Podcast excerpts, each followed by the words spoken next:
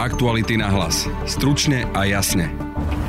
Na Ukrajine už prebieha dlho diskutovaná ukrajinská protiofenzíva. Ukrajinská armáda zaznamenáva viaceré územné zisky. Dnes sa malo napríklad ukrajinskej armáde podariť oslobodiť obec Storožave v Doneckej oblasti. Ako to vyzerá priamo na Ukrajine, budete počuť našu reportérku Stanislavu Harkotovú, ktorá sa tam nachádza. V zásade aj v Ukrajine beží rozsiahla kampaň, ktorá nabáda k tomu, aby sa dodržiavalo to povestné ticho. Najnovšie sa k nej pridal aj šéf rozviedky Kirilo Budanov. Čo očakávať od ukrajinskej protiofenzívy? V podcaste sa na to pozrieme s analytikom Alexandrom Dulebom. Toto je nový fenomén, že Ukrajinci útočia na tom záporožskom smere. Je to úvodná fáza vojny a podľa mňa môžem sa miliť, ale myslím si, že cieľom je to, aby Rusi boli nútení stiahnuť rezervy, ktoré majú za prvou líniou obrany na práve toto, toto územie.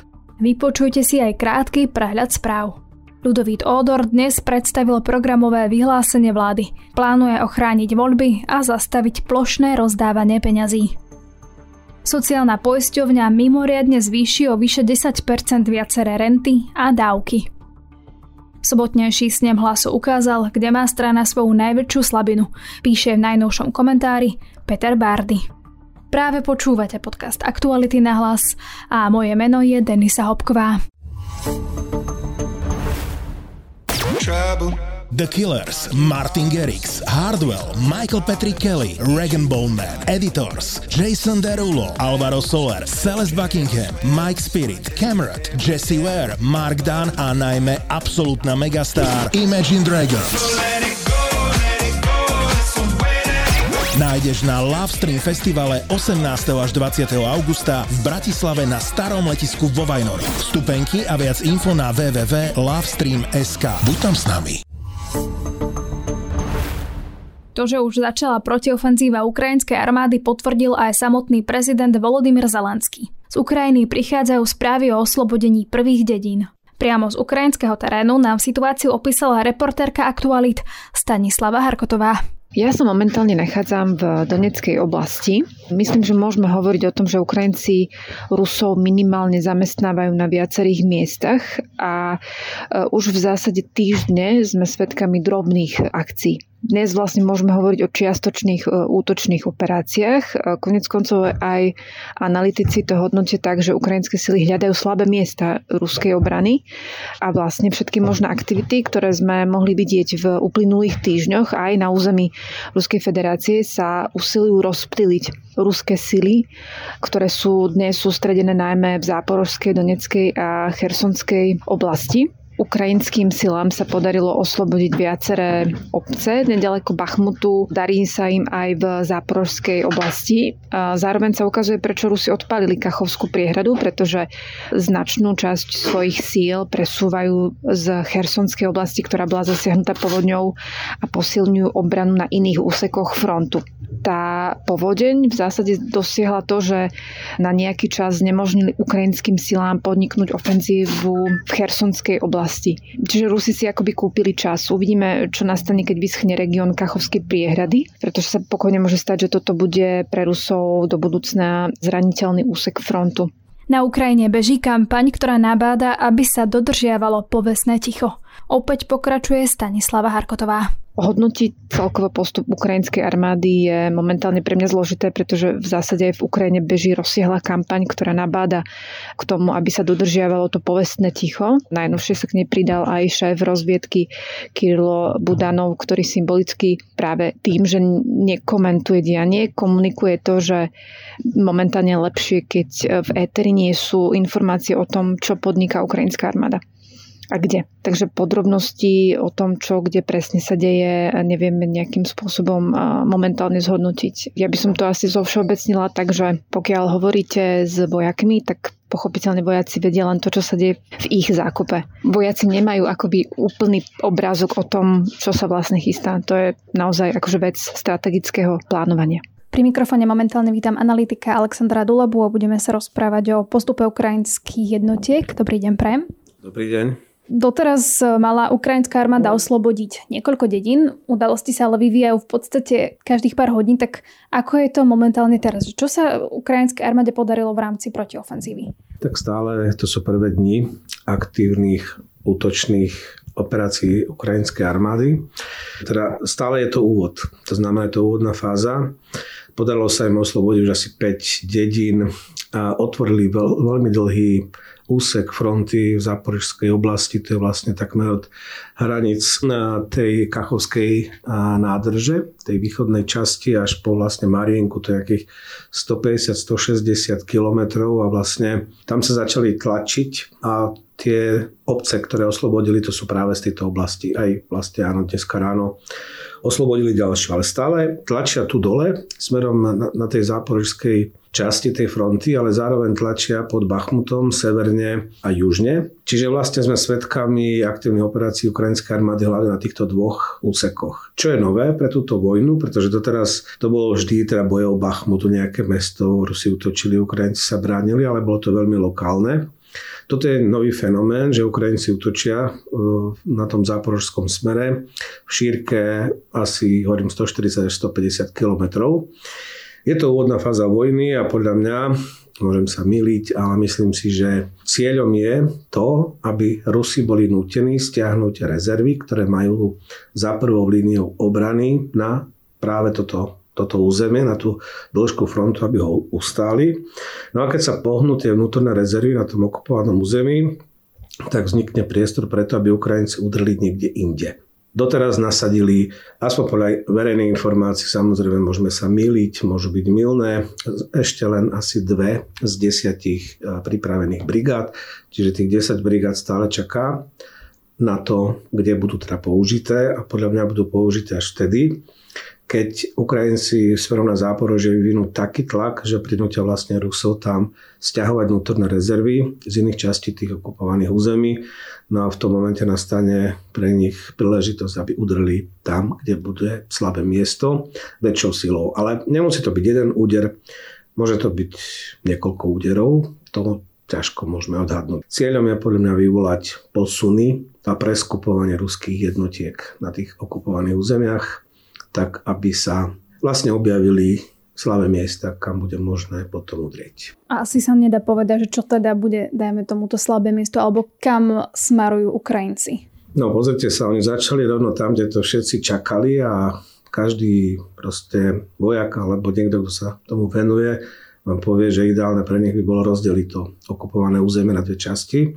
No a najbližší priestor je presne vlastne od Búhledara smerom dole, na Berďansk, pobrežiu Azovského mora. Tam vlastne tá šia, ktorú Rusi okupujú, má šírku asi 80, niečo cez 80 km, čiže najúžšia. No a samozrejme, ak by sa dostali na Berďansk, oddelili by tie dve, a teda to okupované územie na dve časti a boli by schopní si to udržať. Ja si myslím, že toto bolo inak vôbec e, veľmi veľký výsledok tejto ofenzívy, pretože nemali by sme očakávať, že oni za leto proste vyriešia vlastne všetko. Rusi tam majú stiahnutú vlastne takmer celú svoju bojaschopnú armádu, čiže to je takmer 400 tisíc akože vojakov, dobre vyzbrojených.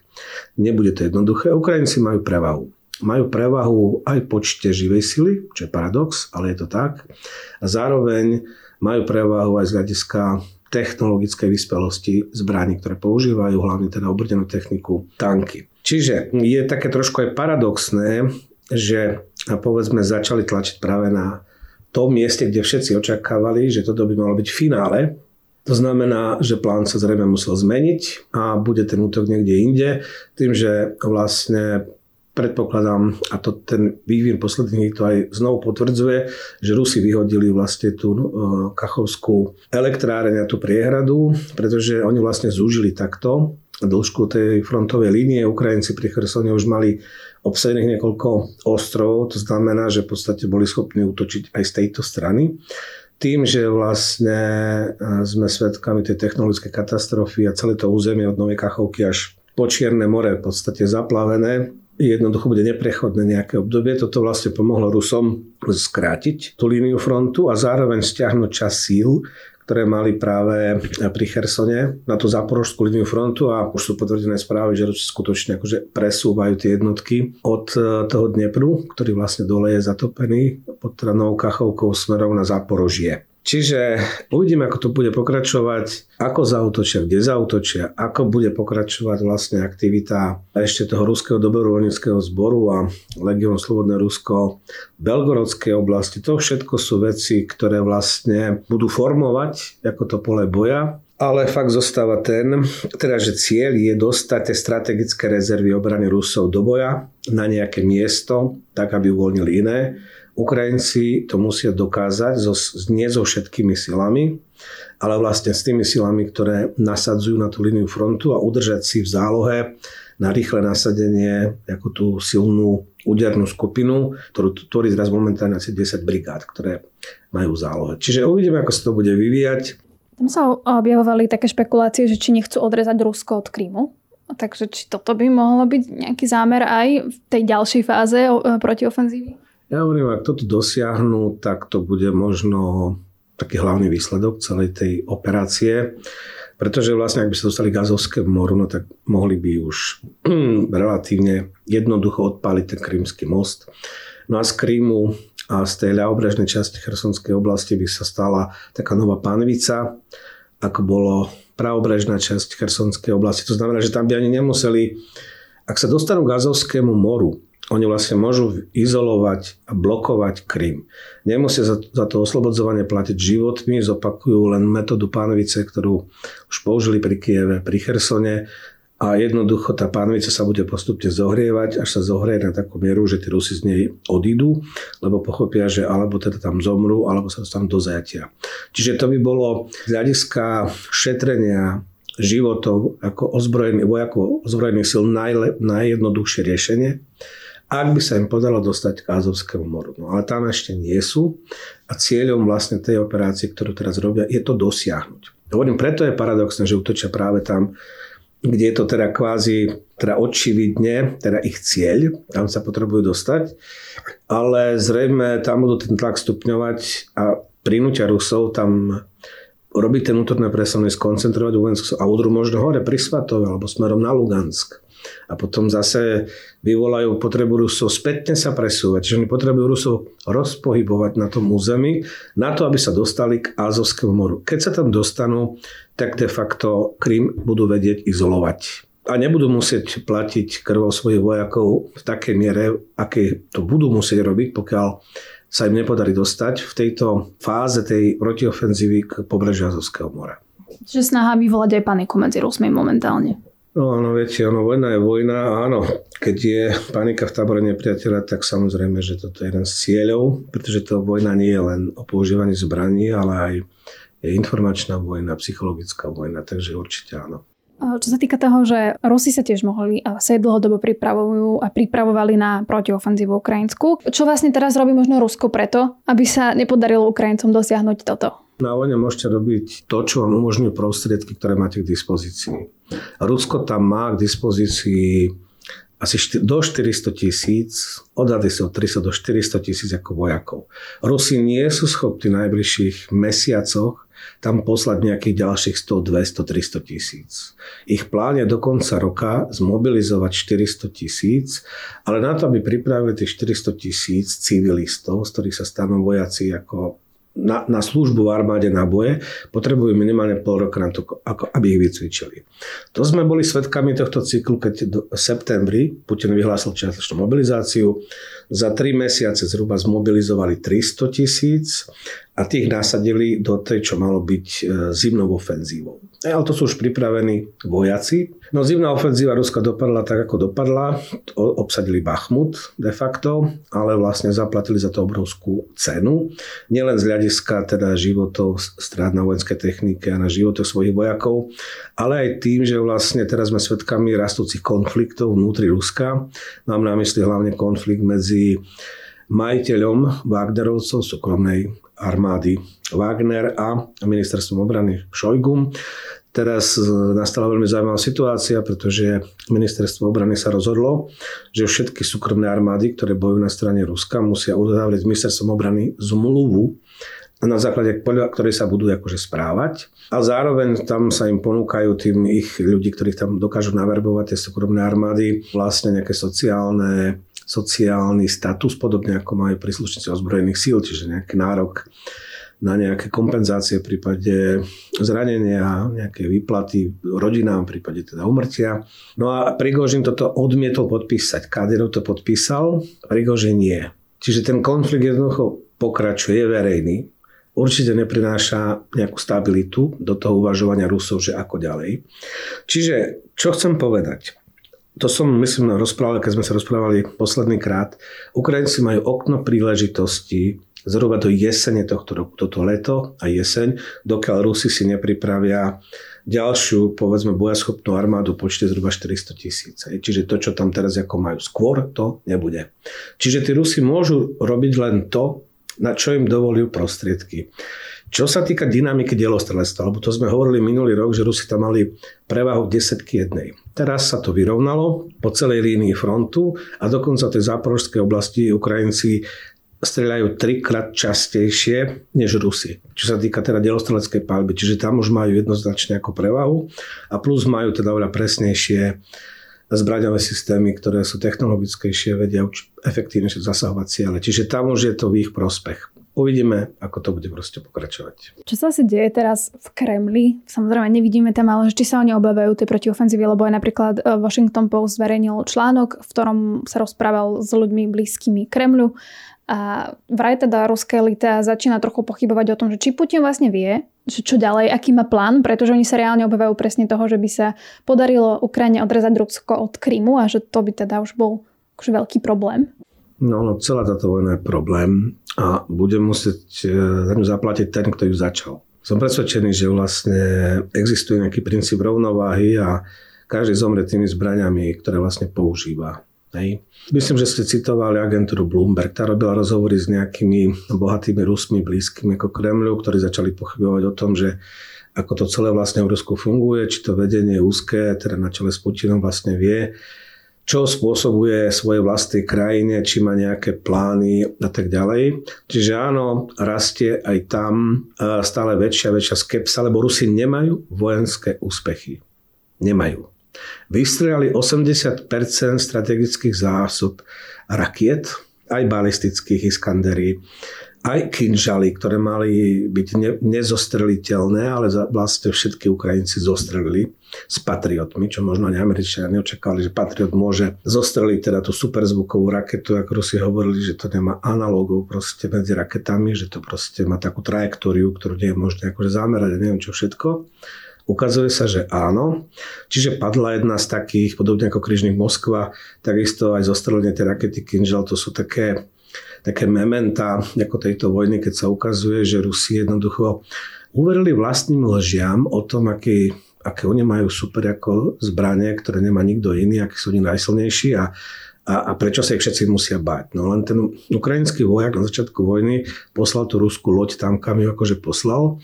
A toto je presne o tom, že keď vlastne Ukrajinci povedali nie, stačilo, my sme tu doma, toto je naša vlast, my sa nebudeme bojovať. No jednoducho už z toho nie východiska. Jediné východisko je, Rusi odídu čím skôr z územia Ukrajiny a to si myslím, že začína byť stále reálnejšie východisko svojím spôsobom aj Putina, pokiaľ dokáže ten proces zmanéžovať. To znamená, on bude musieť odstúpiť, pretože tí, ktorí prehrávajú, lídry, ktorí robia takéto rozhodnutia, prehrávajú vojny, tak jednoducho končia. Ale pokiaľ by to vedel riadiť, to znamená, že by bolo by to nejaké riadené odovzdanie vlastne moci niekomu inému, ktorý bol ochotný potom a pripravený začať viesť reálne rokovania, tak toto je ešte riešenie, ktoré má. S každým dňom sa priestor pre neho zužuje. Takže je to na jeho rozhodnutí, ale dneska ten konflikt medzi Prigožinom a Kadírovom, to, že vlastne ruskí zelení mužičkovia sú v Belgorodskej oblasti. A to isté, čo Rusi robili Ukrajincom na Kryme, že tam to neboli oni, to boli miestni dobrovoľníci, ktorí sa vyzbrojili v army shopoch, tak viete, akože Rusom sa vráti požičané so všetkým, čo k tomu patrí aj spred 8 rokov, ako celú tú agresiu vlastne začínali, tak majú tých mužičkov u seba. Bohatí ľudia už dávno šomrú, e, zatiaľ tie silové zložky sa zdá, že držia pokope, ale to, čo vidíme, konflikt medzi súkromnou armádou Prigožina a oficiálnou armádou ako Ruska je prvým signálom toho, že aj tie silové štruktúry sa začínajú vlastne hýbať a lámať a keď budú Ukrajinci úspešní, už teraz nehovorím, či obsadia rovno vlastne Krím, alebo ak, ak dosiahnu pobreže Azovského mora toto leto, ja si myslím, že to bude obrovský úspech, lebo potom začne operácia z izolácie Krymu a Rusi nebudú vedieť robiť nič. Čiže dostať sa k Azovskému moru, to musí byť vlastne cieľ tejto protiofenzívy, lebo potom za sa rozdajú karty. Čiže každá jedna nová dedinka, každý jeden ďalší úspech ukrajinských ozbrojených síl približuje vlastne koniec Putinovho režimu v Rusku a porážku Ruska v tejto vojne. Ale tá porážka znamená, že len odídu preč a nebudú si brať to, čo im nepatrí. Toľko analytik Aleksandr Duleba. Ďakujem pekne. Ďakujem. Aktuality na hlas. Stručne a jasne. To je z dnešného podcastu všetko. Vy si ale môžete vypočuť náš ranný podcast so šéfom komory mimovládnych organizácií Marcelom Zajacom podcaste hovorí o tom, že demonizácia Soroša je snaha politikov ospravedlniť vlastné neúspechy. Na dnešnom podcaste spolupracoval Adam Obšitník. Od mikrofónu sa lúči a pekný deň želá Denisa Hopková. Aktuality na hlas. Stručne a jasne.